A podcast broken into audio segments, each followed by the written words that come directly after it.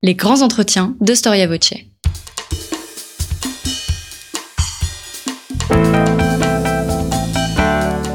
Une émission de la rédaction de Storia Voce.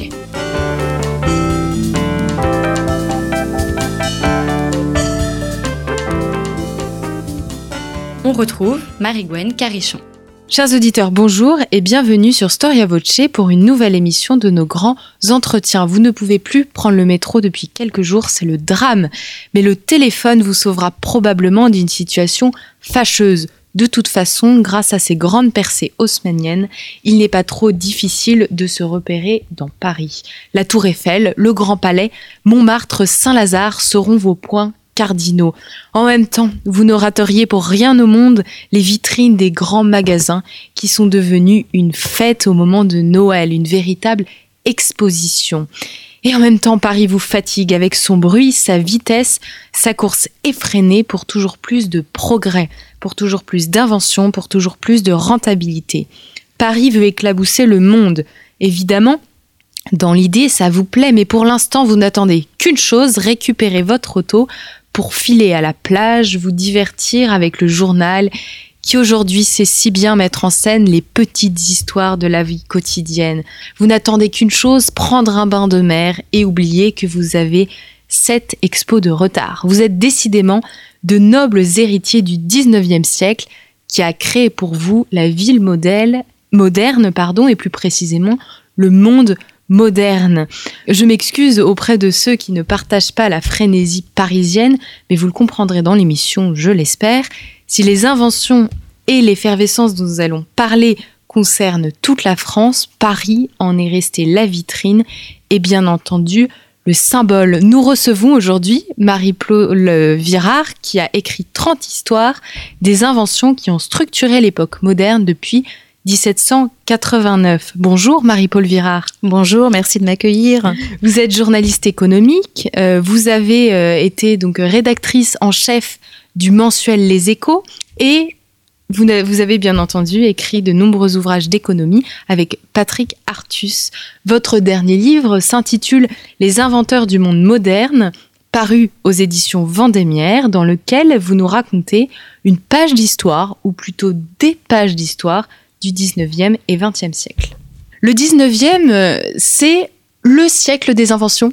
Oui, absolument. C'est un siècle absolument éblouissant où ce monde moderne que vous venez d'évoquer, ce monde dans lequel on vit encore aujourd'hui, eh bien, il est né euh, au XIXe siècle, dans une, dans une effervescence créatrice euh, étonnante, euh, magnifique, dans tous les domaines, que ce soit dans le domaine de, de, de la science, des techniques, des arts, de la société. C'est vraiment une période où, qui est marquée par la, la créativité et par aussi par l'idée de progrès. On pense que le progrès humain, euh, le progrès justement dans tous ces domaines, euh, les sciences, les techniques, euh, les arts, etc., va apporter un, un mieux-être pour tous. Et pourtant, la vie et la vie de l'époque est encore euh, très difficile pour euh, pour un grand nombre de de nos concitoyens. Mais cette idée euh, porte vraiment, c'est vraiment le sens de l'histoire. Hein. Et d'ailleurs, même les écrivains comme Victor Hugo dans Les Misérables va, va, va écrire, voilà, le, le, le, pas le pas collectif de l'humanité s'appelle le progrès. Et pourtant, euh, depuis toujours, l'homme invente, crée, euh, enfin, des nouvelles techniques artistiques, de nouvelles techniques. Mais alors, qu'est-ce qui distingue le 19e siècle des autres périodes. C'est cette idée de progrès? Oui, c'est quand même euh, même l'idée force et puis euh, on est on est avec le 19e dans la première révolution industrielle. Il faut dire que cette révolution elle a commencé au 18e, notamment en Angleterre qui à, l'époque euh, en tout cas au début du siècle a, une petite longueur d'avance alors que la France, l'économie française sort de 25 ans de révolution puis de guerre de guerre napoléonienne donc l'économie française est un peu épuisée par cette, par cette période et doit rattraper euh, sa grande concurrente de l'époque, puisque c'est à l'époque l'économie euh, britannique, euh, anglaise, qui tient le haut du pavé dans le monde. Et donc, voilà, il y y a, cette effervescence incroyable où, qui est portée par toutes les découvertes. Le 19e, c'est quand même l'époque des grandes découvertes au niveau du téléphone, de l'électricité, des matériaux modernes comme le fer et l'acier qui permettront de construire, par exemple, de grands bâtiments euh, incroyables comme celui du Montmarché, euh, toute chose qui était impossible euh, dans les siècles précédents parce que tout simplement on ne pouvait pas, ou la tour Eiffel, de la même façon, puisque la Tour Eiffel, vous savez que à l'époque, la grande, le grand rêve des, de tous les architectes de la planète, c'était de construire cette, un monument qui, qui, avait plus de 100 mètres de haut. Et, et ça, c'est grâce évidemment euh, aux matériaux modernes que ça a été possible. Auparavant, euh, les uns et les autres ont essuyé échec sur échec.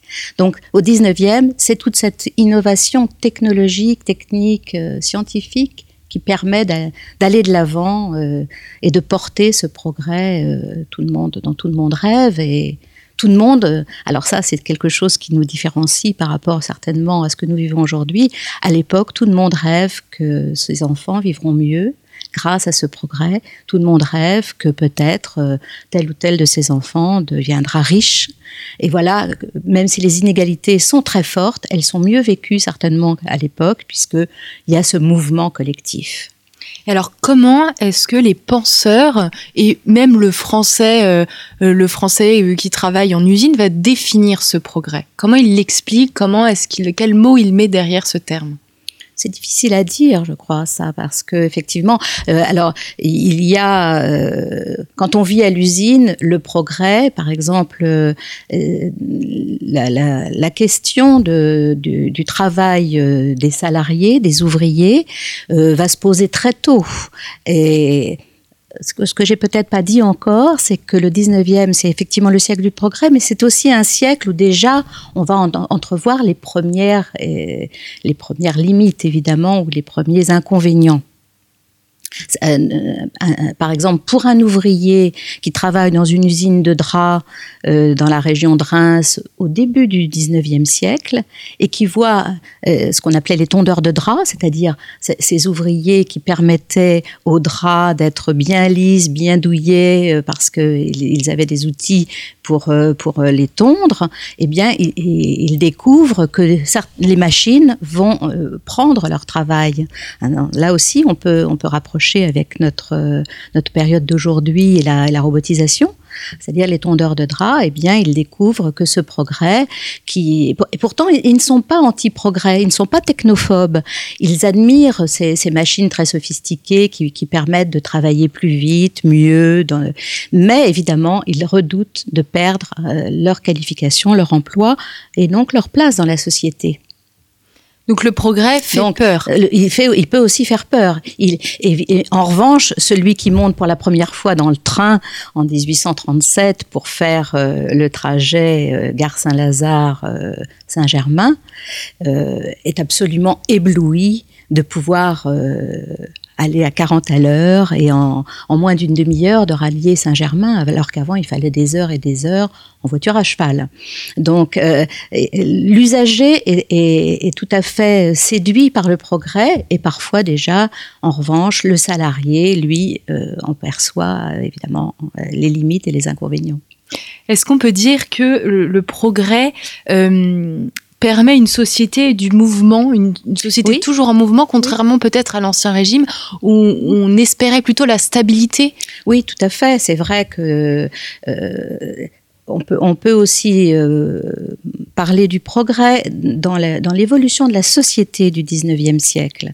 Parce que, effectivement, euh, auparavant, avant le 19e siècle, eh bien, la hiérarchie des places dans la société était, comme vous venez de le dire, euh, tout à fait euh, établie c'était euh, le sang, le rang, les, honneurs militaires, les, hauts faits d'armes, euh, l'aristocratie tenait le haut du pavé et évidemment, on n'envisageait pas forcément que tout cela change.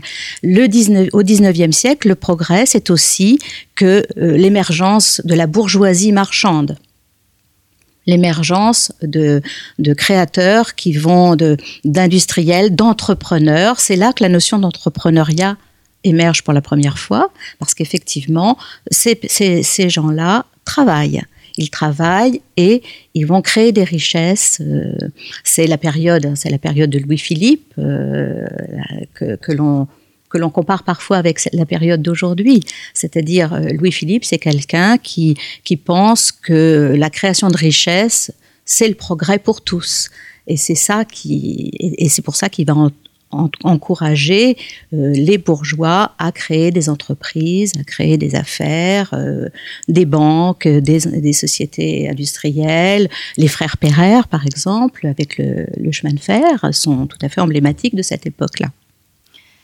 Euh, Baudelaire, dans un poème qu'il dédie à Victor Hugo, euh, s'exprime ainsi sur Paris. Le vieux Paris n'est plus, la forme d'une ville change plus vite, hélas, que le cœur d'un mortel. On imagine ces poètes nostalgiques, euh, peut-être du Moyen Âge, qui est très fantasmé d'ailleurs au 19e, et qui regrettent toute cette, ce mouvement perpétuel de Paris. Alors, qui sont les grands intellectuels, si on peut parler ainsi, avant l'affaire Dreyfus, qui se sont élevés contre le progrès le progrès défini comme une idée un peu, un peu générale. Alors, bah, vous évoquez Baudelaire. Euh, Baudelaire dit le progrès, c'est la barbarie éclairée au gaz. Ça veut dire effectivement, euh, euh, alors pour, euh, pour, les grands intellectuels aussi, et vous évoquez Paris, c'est toute l'aventure, c'est toute l'histoire du baron Haussmann et de la transformation de Paris, qui a été une aventure absolument incroyable, mais qui en même temps a suscité aussi énormément de, de réticence, parce que c'est vrai, il faut, il faut reconnaître D'abord, Haussmann, quand on dit l'aventure d'Haussmann, c'est aussi celle de Napoléon III, parce qu'en fait, c'est Napoléon III qui avait vécu pendant très longtemps en Angleterre et dans d'autres capitales en Europe et qui avait perçu à quel point Paris était en retard. Paris était une ville qui était complètement bloquée par, euh, par les embouteillages. Euh, euh, c'était une ville polluée, c'était une ville où vous aviez des dizaines de milliers de chevaux avec le crottin de cheval, les odeurs méphitiques dans les rues. à l'époque d'Haussmann, il y avait quand même plus d'un million d'habitants dans Paris et il y avait vraiment une, une, ville bloquée. Il fallait vraiment percer des avenues, il fallait euh, moderniser, etc. Mais c'est vrai que euh, cela n'a pas toujours été fait d'une façon euh, très respectueuse, évidemment, de l'histoire que vous évoquiez, et notamment l'île de la Cité, notamment un certain, certains quartiers dans le centre de Paris, comme le quartier Saint-Roch, etc. ces magnifiques immeubles 16e, 17e ont été, pour certains, rasés. Et donc, euh, c'est vrai que de ce point de vue, les, intellectuels se sont beaucoup euh, euh, érigés en censeurs de ce progrès qui, qui faisait table rase de, l'histoire de France. Et de la même façon, la Tour Eiffel a, eu un, destin, il y a eu une pétition de tous les grands écrivains de l'époque, quasiment, qui, qui disait cette, cette horreur boulonnée et pensait que ce serait, euh, c'était vraiment euh, une tragédie de voir euh, cette, ce, monument s'élever dans le ciel de Paris. Alors venons-en à la Tour Eiffel qui a été donc construite en 1884. Oui. Aujourd'hui, elle nous paraît évidente. Elle fait partie du paysage et pourtant, quand on y réfléchit, pourquoi, comme ça, une flèche, une grande dame de fer au milieu de la capitale? Alors qu'il y avait euh, des églises qui décoraient très bien et qui avaient une fonction utilitaire en apparence. Oui, alors c'était un symbole qui a été construit au moment de, euh, dans la foulée de, l'histoire des, grandes expositions universelles, parce que quand on parle du progrès, on parle aussi des, expositions universelles qui ont jalonné notamment la deuxième partie du 19e siècle, où, où Paris était effectivement euh, ce réveil capital du monde, il était à travers justement la, capacité de, la France à mettre en avant toutes les inventions euh, possibles et imaginables, et dans une lutte perpétuelle avec, avec Londres et avec d'autres grandes villes du monde. Et donc la Tour Eiffel, euh, à un moment donné, effectivement, euh, Gustave Eiffel demande à son équipe, parce que moi ce que j'ai découvert honnêtement en, en, travaillant sur ce, sur ce, ce, chapitre du livre, c'est qu'en en fait ce n'est pas Gustave Eiffel qui a dessiné lui-même la Tour Eiffel, mais un, un, membre de son équipe, comme cela d'ailleurs se faisait couramment à l'époque. Euh, simplement après, il y a attaché son nom, il a, il a acheté les droits, etc.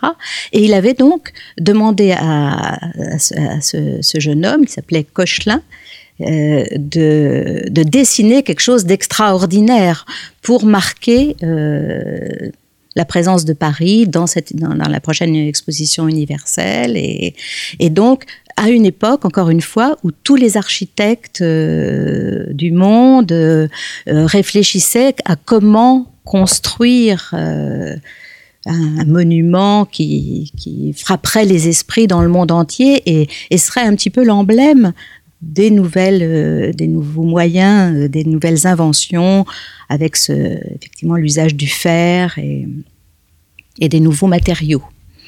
Alors, ce qui, est, ce qui est très captivant dans votre ouvrage, Marie-Claude Virard, c'est que donc vous racontez euh, plusieurs histoires d'invention, mais aussi vous citez les journaux, euh, oui. euh, la, la, la, euh, voilà, des correspondances. Oui. Et alors, il y a un passage que j'ai trouvé très, enfin, totalement délicieux euh, sur le métropolitain qui a été inventé à oui. cette période.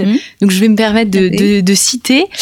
Euh, un même cri échappe à tous sur l'escalier par où l'on remonte au jour quelle chaleur, c'est atroce. On se croirait en effet à la gueule, à la gueule d'un four. Un vent chaud vient sur nous, puant et torride. Dehors, c'est l'habituel décor de banlieue des arbres gris de poussière et les petits murs sales des propriétés. Tous les, tous les Parisiens sont, sont immédiatement conquis d'ailleurs par le métro puisqu'il démarre le, le, 1er juillet 1900 et à la fin de, à la fin de cette année 1900, donc euh, moins de six mois plus tard, il aura transporté quand même 18 millions de voyageurs. Et tous, effectivement, euh, aiment passer du temps dans le métro. On, on, on ne court pas comme aujourd'hui dans le métro pour, euh, pour faire le voyage le plus rapide d'un point à un autre Paris, on, y va pour évasser, pour euh, se promener, pour admirer telle ou telle décoration de telle ou telle station. Euh, il ne faut pas oublier aussi que euh, euh, que, les, que les, les, entrées même des stations avaient été dessinées par euh, Paul Guimard. C'était un des artistes de l'art nouveau de l'époque. C'est des stations absolument magnifiques, dont certaines restent encore aujourd'hui, mais beaucoup ont disparu malheureusement. Et par exemple, je me souviens d'un écrivain qui s'appelait Jean, Jean Paulan et qui, a écrit sur le métro. Les premières années du métro, je me rappelle très bien, on allait dans le métro pour faire un voyage et on y restait 3, 4 ou 5 heures. On connaissait les bons endroits, les ponts, lorsqu'on passait sur la Seine. Il arrivait euh, euh, un écrivain de la nouvelle revue euh, française de passer des journées entières dans le métro tant il était ravi de voir de nouveaux paysages et d'ailleurs de voir aussi les souterrains. Donc les, moyens de transport, on pense bien évidemment également euh, au train. Euh, on veut aller plus vite, plus loin, on veut que ce soit plus grand. Et, euh, et pourtant, là encore, les poètes vont, vont se sentir un petit peu dépossédés du, du Paris ancien. Et Alfred de Vigny va, va parler au sujet de, de la première gare, qui est la gare Saint-Lazare, si oui. je ne me trompe pas. Euh, il regrette donc le temps, c'est comme ça que vous le dites, le temps où le regard pouvait s'arrêter sur les choses. Oui. Le, oui, oui. le, le train, il part de Paris et oui. il va en banlieue ou... Il va, le premier, le premier, la première euh, ligne, c'est donc Paris jusqu'à Saint-Germain et au pied de Saint-Germain, parce que le train, à l'époque, n'est pas encore capable de monter la colline. Le, le moteur n'est pas assez puissant, donc il arrive au pied de Saint-Germain. Euh, mais et c'est vrai que c'est la vitesse, parce que c'est 40 km heure. Et c'est la vitesse, cette vitesse qui va quand même caractériser euh, l'histoire du capitalisme, l'histoire de l'économie. Ça ne s'arrêtera plus jamais la vitesse. Mais effectivement, il y a cette nostalgie. Et il y a aussi ceux qui pensent que, que, que tout cela est très dangereux, puisque le progrès, évidemment, comme on l'évoquait tout à l'heure, il est toujours remis en question par les, par les, par les fâcheux, ceux qui pensent qu'il faudrait que rien ne bouge. Par exemple, il y a un, un très grand savant de l'époque qui s'appelle François Arago, qui était un médecin et chercheur qui a fait tout un rapport sur le train et qui, et qui nous dit qu'à cette vitesse astronomique, euh, euh, les, les, les, soldats qui vont être transportés dans, par un wagon, par le train, euh, vont en sortir efféminés. ou bien euh, que, et que tout le monde va, que si on passe dans les tunnels, on va attraper des fluxions, des pleurésies, des, des cathars, des maladies de, pulmonaires. Voilà. Donc euh, il y, a, y, a, aussi d'autres qui ne croient pas du tout à cette création euh, moderne. Par exemple, même même Thiers, qui est quand même le président du Conseil de l'époque et qui manifestement avait beaucoup de beaucoup de préscience, enfin était très très perspicace euh, disait à qui voulait l'entendre que le train euh, c'était c'était un euh, c'était un joujou pour pour les bobos de l'époque parisien et que il avait aucun avenir qu'on ne transporterait jamais que des que des bagages mais certainement pas des humains. Voilà.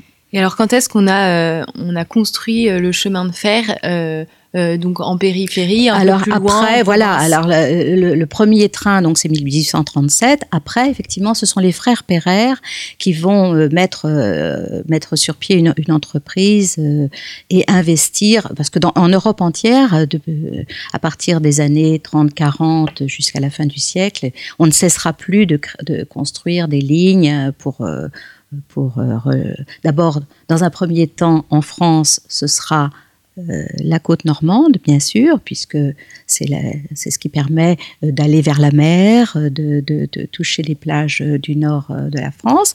Et puis ensuite, on va descendre à Biarritz, on va descendre sur la côte d'Azur. Et, sous Napoléon III, par exemple, l'impératrice Eugénie ira régulièrement prendre les bains à Biarritz et séjourner en villégiature dans le Pays Basque ou bien sur la Riviera. Mais ça, ce sera plus tard, vers la fin du siècle, parce que cette construction du réseau ferré français va irriguer finalement euh, l'essentiel de la deuxième partie du, du 19e. Donc on invente euh, le train pour aller euh, prendre un bain de mer qu'on vient d'inventer. que la duchesse de Berry vient d'inventer parce que à Dieppe, c'est à Dieppe, en réalité, que naît en quelque sorte la thalassothérapie à la française. Et là aussi, on imite les Anglais qui, à Brighton, de l'autre côté de la Manche, avaient quelques décennies plus tôt créer euh, déjà euh, des institutions spécialisées dans les bains de mer. Parce qu'auparavant, les bains de mer, euh, au XVIIe, au XVIIIe, on, on, les réserve aux, malades mentaux, aux aliénés ou à ceux qui sont qui ont été mordus par un chien et auxquels et qui, ont peut-être contracté la rage. C'est pour les soigner qu'on les plonge dans l'eau de mer et ça n'est que donc au début du XIXe siècle qu'on découvrira toutes les vertus bienfaisantes de la thalassothérapie et, c'est évidemment la belle société de l'époque qui initie ce, mouvement autour, par, là, par exemple, à Dieppe de la duchesse de Berry. Et là aussi, ça donne, donne euh, lieu à des, articles ou à des, écrits, absolument délicieux parce que, euh, par exemple, Marie Dagou, qui était une des grandes amies de la duchesse de Berry, euh, a écrit sur, sur leurs aventures euh, diépoises et elle dit euh, euh, dans ses gaines collantes et moulantes, la plus jolie femme du monde semblait une monstruosité, parce qu'évidemment, c'était, c'était tout, un, tout un cérémonial qui, qui entourait la cérémonie du bain. Et on tirait même un coup de canon au début de la saison, lorsque ces dames avaient, avaient pris leur premier bain de mer mais euh, qu'elle se rassure, puisque euh, cette monstruosité, elle peut l'abandonner pour retourner euh, dans son Paris et, et, aller faire ses courses au bon marché, au bon marché pardon, qui vient d'être inventé par Aristide Boussicot. Alors c'est une histoire un petit peu, enfin digne d'un roman de Balzac ou de Zola, je dirais qu'il termine bien pour le coup, mais où on voit un petit peu le, le voilà les le, l'émergence sociale euh, d'un de quelqu'un d'origine modeste qui va mhm. finir par habiller toute la haute société euh, parisienne. Quelle est cette histoire? Et Aristide Boussicot, ben, c'est un jeune homme euh, ambitieux qui a qui a commencé sa vie sur les marchés en province, tout jeune, et, et qui a après fait ses premiers, ses premières classes, si je puis dire, de de, marchand dans une petite boutique de, du quartier de Sèvres Babylone à Paris. Et c'est là qu'il va apprendre son métier. Et il, ça s'appelle au Petit Saint Thomas. Et ce Petit Saint Thomas, c'est un des premiers, c'est une des premiers, c'est un des premiers magasins où déjà on a inventé les formes modernes de, de, vente. Euh, euh, pour la première fois, il y a des vitrines avec les prix. Euh, on invente les soldes, euh, on invente euh, des boutiques où il y a un, assortiment d'articles, alors qu'auparavant, les boutiques étaient beaucoup plus spécialisées. C'était des petites échoppes vraiment spécialisées. Le petit Saint-Thomas, c'est déjà l'ancêtre du bon marché parce que on y trouve aussi bien des parapluies, des colifichets, des, du tissu d'ameublement des vêtements. Euh, voilà, c'est déjà une amorce de, grands magasins. Et c'est là que donc euh, Aristide Boussicot apprend son métier. Et euh, ensuite, malheureusement, le petit Saint Thomas va avoir un problème de, parce qu'il ne euh, va pas survivre en fait à la révolution de 48 tout simplement, qui a, qui a décimé un certain nombre de, commerces de l'époque. Et c'est là qu'il va euh, s'associer avec euh, les frères Vidot qui avaient créé un autre magasin de même nature qui s'appelait Le Bon Marché mais qui à l'époque était un tout petit magasin quand même, où il n'y avait que quelques salariés et très peu de, de comptoirs. Hein, mais, Aristide Boussicot a des très grandes ambitions. Il rêve de, de créer une boutique, euh, un magasin immense, euh, à la gloire de la femme d'abord, parce que il faut dire aussi que l'histoire du bon marché, c'est aussi l'histoire, on pourra en dire un mot, de l'émancipation des femmes. Mais, euh, et donc, il s'associe avec les, frères Vidot et, euh, et très vite, euh, il, développe mille choses, mille services autour des boutiques et, des, des, comptoirs. Et il, euh, il essaye vraiment de, créer une nouvelle forme de commerce de détail. C'est l'époque où effectivement les femmes commencent à s'intéresser à la mode. C'est l'époque où les femmes commencent aussi à, à sortir euh, sans être accompagnées de euh, soit de leur mari, soit de leur confesseur, ou pour aller à l'église ou, au cimetière. C'était à peu près les seuls.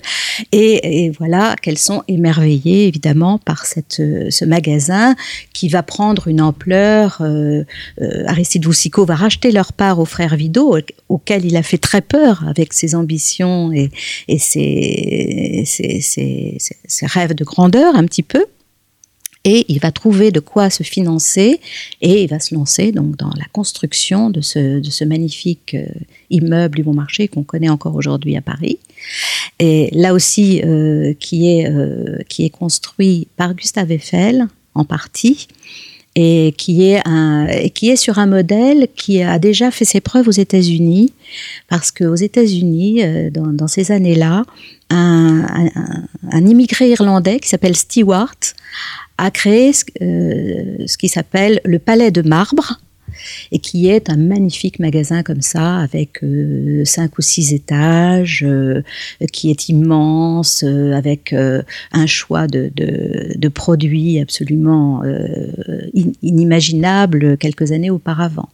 Et ce, ce, modèle de magasin, Aristide Boussicot va vouloir le reproduire rue de Sèvres à Paris. Donc c'est le deuxième grand magasin. C'est un très grand magasin. Voilà, un des, à l'époque, c'est une curiosité euh, mondiale aussi. Et, euh, et, et, voilà. Et donc c'est un magasin qui est fait de verre et d'acier avec un, un, un, un magnifique euh, escalier à double révolution pour descendre les étages, parce que c'est un magasin aussi où il s'agit de voir et d'être vu. Hein, c'est aussi un phénomène de société à l'époque. Et, et euh, Aristide Boussicot et son épouse Marguerite, vont, vont faire un, travail absolument incroyable d'innovation. Elles vont, ils vont créer une bibliothèque pour les maris qui viennent accompagner leurs femmes. Ils vont créer pour pas qu'ils s'ennuient dans, les rayons. s'ennuient dans les rayons pendant que leurs épouses euh, euh, se promènent tranquillement et découvrent les dernières nouveautés. Et, euh, ils vont créer également un, un, salon de thé, bien sûr. Ils vont créer des, des collections de, par exemple, c'est là que sont nées aussi les collections de, petites images pour les enfants. On crée, on, crée le besoin parce que tous les jeudis, il y a une nouvelle image. Évidemment, les, chères têtes blondes euh, veulent amener leur maman euh, au bon marché pour euh, avoir la nouvelle image de, la semaine. donc, ils, vont créer évidemment les soldes, ils créent beaucoup d'événements, il y a des expositions d'œuvres d'art, des concerts, il y a toute une organisation, toute une vie sociale qui s'organise autour euh, autour, des, dans, les travées et autour des rayons du bon marché.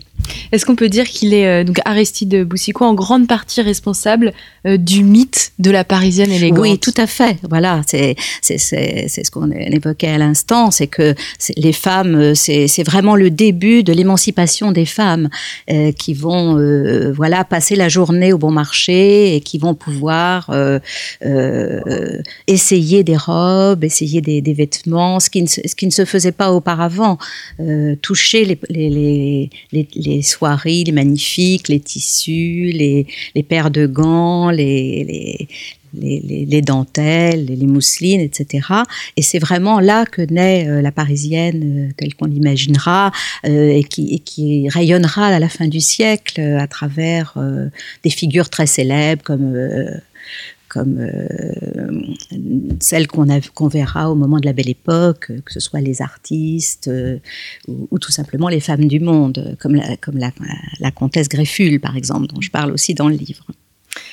Alors, qui, qui, a inspiré, pardon, qui a inspiré euh, le personnage de, de, la duchesse de Guermantes de Marcel Proust dans La recherche du temps perdu. on invente, on, on, veut, on est un peu dans la surenchère du progrès et comme vous le disiez, avec toutes ces expositions et ces concerts au bon marché, on veut le mettre, mettre en scène ce progrès. Et il y a un exemple qui est assez euh, emblématique, et vous l'avez évoqué tout à l'heure, c'est les expositions universelles. Je pense aussi aux expositions coloniales, c'est une autre dynamique, mais ça rejoint tout à fait euh, cette idée de, de vitrine un petit peu euh, de la, de la nouveauté, vitrine de l'invention. Alors, la première exposition universelle, c'est 1867 Oui, mais il y en aura un certain nombre, effectivement. Mais la première, c'est 1867, et c'est une une exposition universelle pour laquelle déjà on construit, on construit euh, le, le, le, le, grand les grands et petits palais, on construit euh, un certain nombre de de, de halls d'exposition euh, au, au, cœur de Paris, à deux pas des Champs Élysées. Certains d'ailleurs, certaines de ces de ces monuments malheureusement ne sont ne sont plus ont été détruits depuis mais c'est un quartier entier autour de la Tour Eiffel et, des Champs-Élysées qui, euh, qui abrite ces expositions universelles.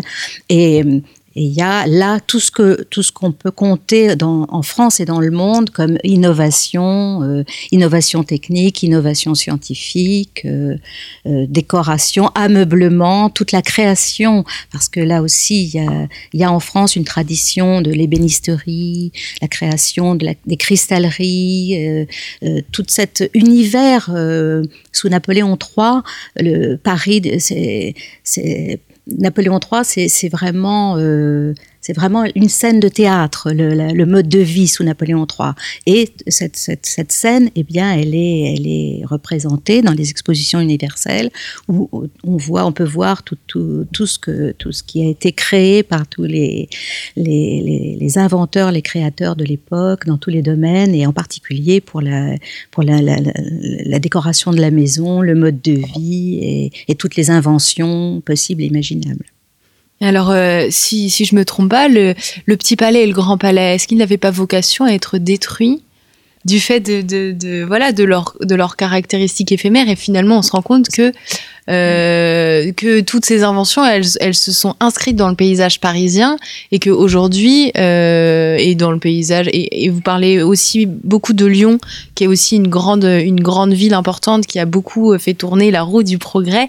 Mais aujourd'hui, quels sont les grands monuments emblématiques de, de, On a parlé de la Tour Eiffel, du Grand Palais. Oui, quels, oui. quels sont Alors, la Tour Eiffel devait être détruite. La Tour Eiffel devait être détruite et, et effectivement, elle a été sauvée parce que finalement, euh, d'abord parce qu'il euh, y a eu à un moment donné un mouvement quand même euh, parmi les élites de l'époque qui ont, qui ont voulu préserver ce monument et on a réussi à lui trouver une vocation euh, pour, grâce aux premiers essais de radio euh, par exemple, de, on a installé dans la Tour Eiffel euh, des antennes, etc. Et c'est grâce à cela qu'elle a, pu être euh, sauvée. C'est vrai qu'aujourd'hui, on n'imagine pas que, ce, que, cette Tour Eiffel, elle, avait, comme vocation à, être détruite après les, les, les, expositions universelles. Mais. Et alors, donc on a parlé de la mise en scène et c'est aussi le, la période de l'essor du journalisme. Euh, oui. Et vous avez un titre qui est, qui est, je trouve assez révélateur où vous, avec le petit journal. Voilà, où mmh. en fait on, on, apprend aussi à dire les choses les plus euh, les, les, plus banales de la vie quotidienne et de les mettre euh, de les mettre à, voilà sur papier et de oui. et de divertir les gens comme oui, ça. Absolument. Donc en fait c'est quand même une grande société de l'écrit mmh. puisque c'est aussi à cette époque-là qu'est créé euh, les plusieurs maisons d'édition et je pense à la bibliothèque à la bibliothèque oui, rose voilà j'ai raconté aussi l'histoire de la bibliothèque rose le, le, petit journal pour revenir à, à la presse euh, effectivement c'est Moïse Millot donc qui, qui, crée ce petit journal et qui le premier a l'idée de, de, faire un, un journal euh, très bon marché pour le grand public parce que ce qu'il faut ce qu'il faut dire aussi c'est que ce, cela, est en lien avec le fait que euh, 20, quelques décennies plus tôt il y a eu une loi qui permettait de former euh, les enfants à, lire et à écrire. Euh, L'éducation se, se, se, généralise, euh, se démocratise.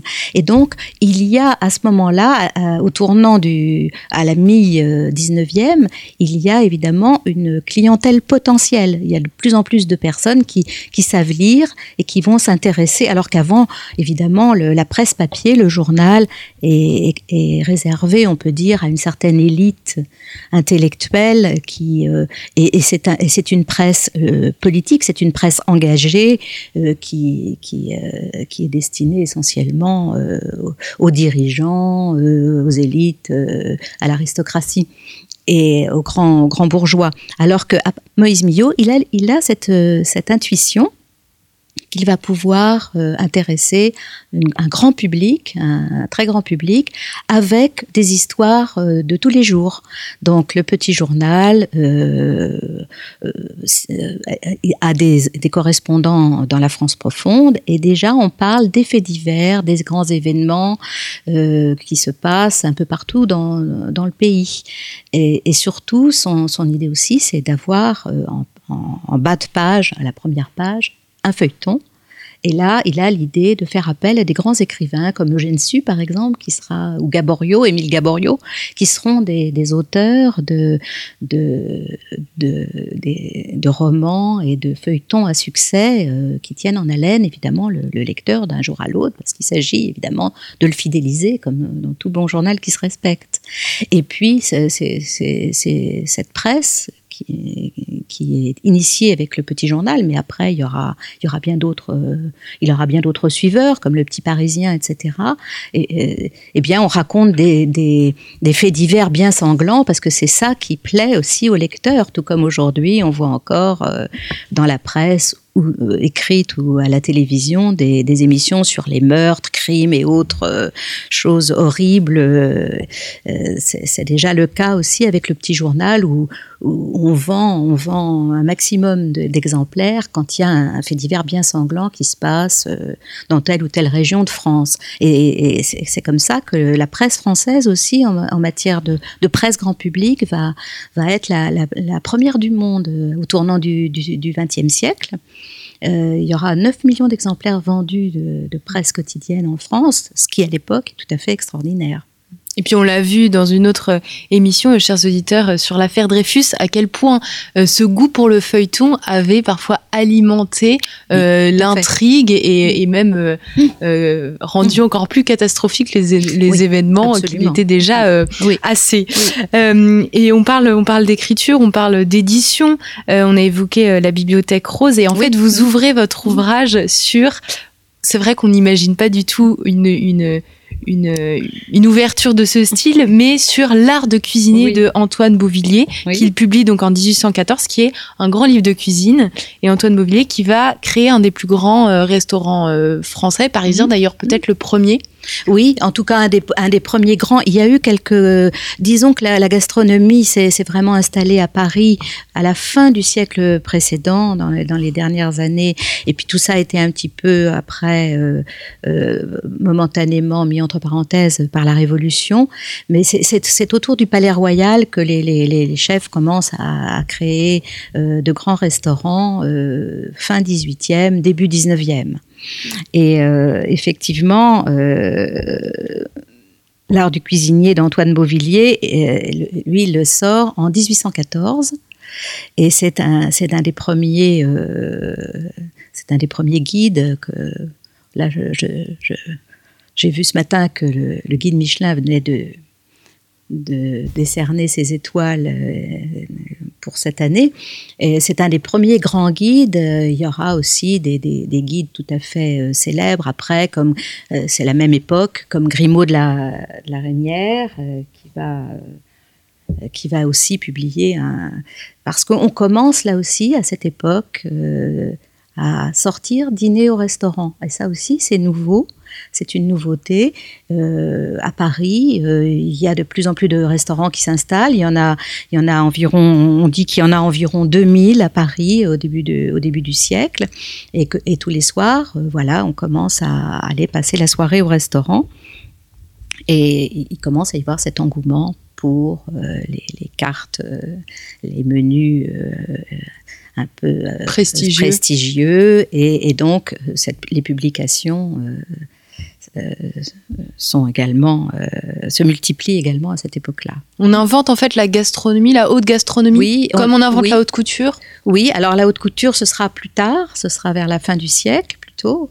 Euh, mais effectivement, la, grande gastronomie commence là, et il y, a un mot célèbre de, de Grimaud de la Reynière qui dit Les animaux se repaissent, l'homme mange, seul l'homme d'esprit sait manger.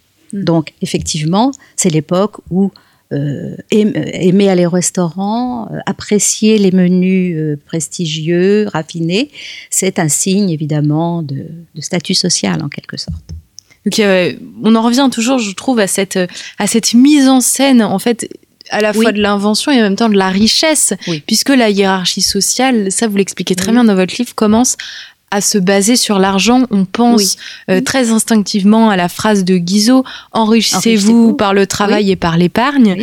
Euh, ça reflète, selon vous, l'état d'esprit du 19e Oui, c'est un, c'est un, encore une fois, c'est un siècle où on a, on a inventé l'entrepreneuriat, en fait, et où, pour la première fois, on, euh, de grands bourgeois travaillent et, c'est devenu euh, tout à fait normal de travailler. Alors qu'avant, évidemment, dans, la, dans, la, société d'Ancien Régime, l'aristocratie, d'abord, la fortune vient de la terre, ou, du rang, ou des deux, ou du sang. Et, et les aristocrates ne travaillent pas, ils vivent de leur rente. Le 19e, c'est le siècle où l'économie moderne émerge grâce à une, à une, catégorie, une famille d'entrepreneurs euh, extrêmement créatifs, justement, qui, ne, qui n'hésitent pas à mettre la main à la pâte et qui vont incarner cette, cette bourgeoisie marchande. Et euh, j'ai, dans le livre, j'ai parlé d'un, d'un portrait qui a été fait de, d'Ingres, par Ingres, pardon, de, de Monsieur Bertin, parce que ce portrait de Monsieur Bertin, eh bien, c'est ça, c'est, euh, le symbole de, de cette bourgeoisie euh, euh, entreprenante, voilà, c'est qui va qui, va remplacer effectivement dans la société l'aristocratie d'Ancien Régime. Alors, ce n'est plus la terre qui est le, capital, effectivement, comme vous l'évoquiez, c'est l'argent.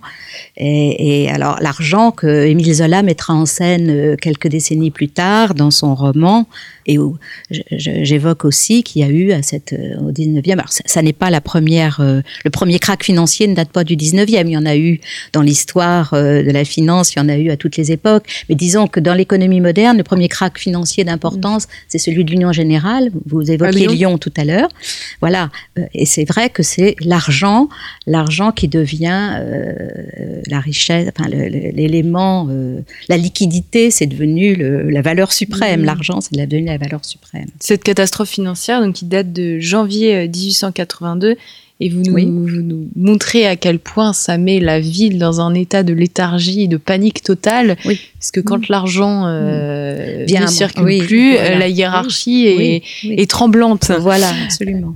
une, dernière, euh, une dernière question euh, qui pourrait intéresser nos auditeurs, tout simplement, comment est-ce que vous, en tant qu'économiste, vous définiriez en quelques mots l'économie moderne, celle qui émerge au moment des grandes inventions? Cette économie moderne, justement, euh, elle, euh, elle se caractérise, euh, on l'a évoqué, avec le train, on, aurait pu en parler après, évidemment, avec l'automobile, avec l'avion, bien évidemment, qui va, qui va terminer un peu cette période que, à laquelle je me suis intéressée, c'est-à-dire jusqu'à juste avant la guerre de 14, c'est-à-dire l'économie moderne, c'est la vitesse et, c'est en même temps avec l'avion, euh, etc. Et je, parle aussi d'une période de libre-échange euh, sous Napoléon III. C'est aussi les échanges, la fin du... Euh, alors malheureusement, la fin provisoire du protectionnisme, puisque sous Napoléon III, il y a eu une tentative de, libre-échange euh, pour euh, que justement les marchandises et les hommes circulent plus librement, mais tout ça n'a pas duré. Et depuis, depuis cette époque, euh, on alternera dans l'économie toujours euh, les, périodes de repli sur soi et les périodes d'ouverture. Mais disons que l'économie moderne, c'est quand même l'ouverture. Euh, grâce à l'avion aussi, on dit euh, cette, civilisation, elle, voilà, on, ouvre sur la civilisation du monde grâce au fait qu'il n'y a plus de frontières. grâce à l'avion, on peut se, déplacer dans le monde entier bientôt. Et donc c'est ça. et puis effectivement, c'est la vitesse, c'est c'est la création de richesses, c'est le. Et puis, ce sont les hommes. On n'a mm. pas beaucoup parlé des hommes encore là, mais c'est vrai que le, le 19e, c'est aussi l'époque où euh, ce capitalisme naissant euh, va voir euh, les premières conquêtes sociales. Mm. On n'a pas parlé de, Louise Michel et, de, et de, du travail pour tous. Louise Michel qui dit la République que nous voulons, c'est celle où tout le monde travaille.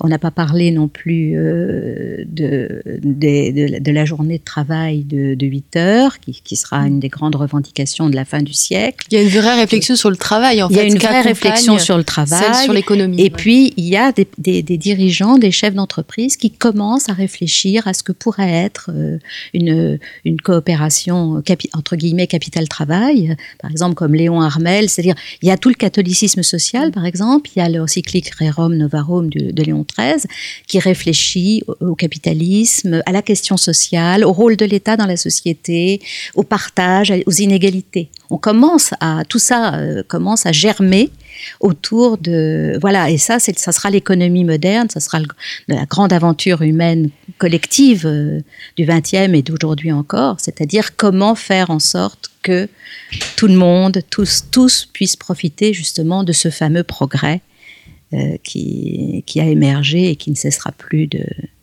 nous offrir des nouvelles possibilités, mais aussi de nous lancer de nouveaux défis. Merci beaucoup euh, Marie-Paul Virard pour, euh, pour cette très belle interview. On n'a pas tout évoqué malheureusement, mes chers auditeurs, je vous, bien sûr, je vous encourage à vous procurer donc le livre de Marie-Paul Virard, Les inventeurs du monde moderne, publié aux éditions Vendémiaire, une édition que vous commencez à bien connaître. Euh, je vous remercie pour votre écoute et pour, et pour, votre fidélité. Je vous rappelle que Storia Voce euh, ne pourrait pas continuer sans vous, alors n'hésitez pas à faire un don euh, sur notre page storiavoce.com et je vous dis bien entendu à très bientôt pour une nouvelle émission de nos grands entretiens.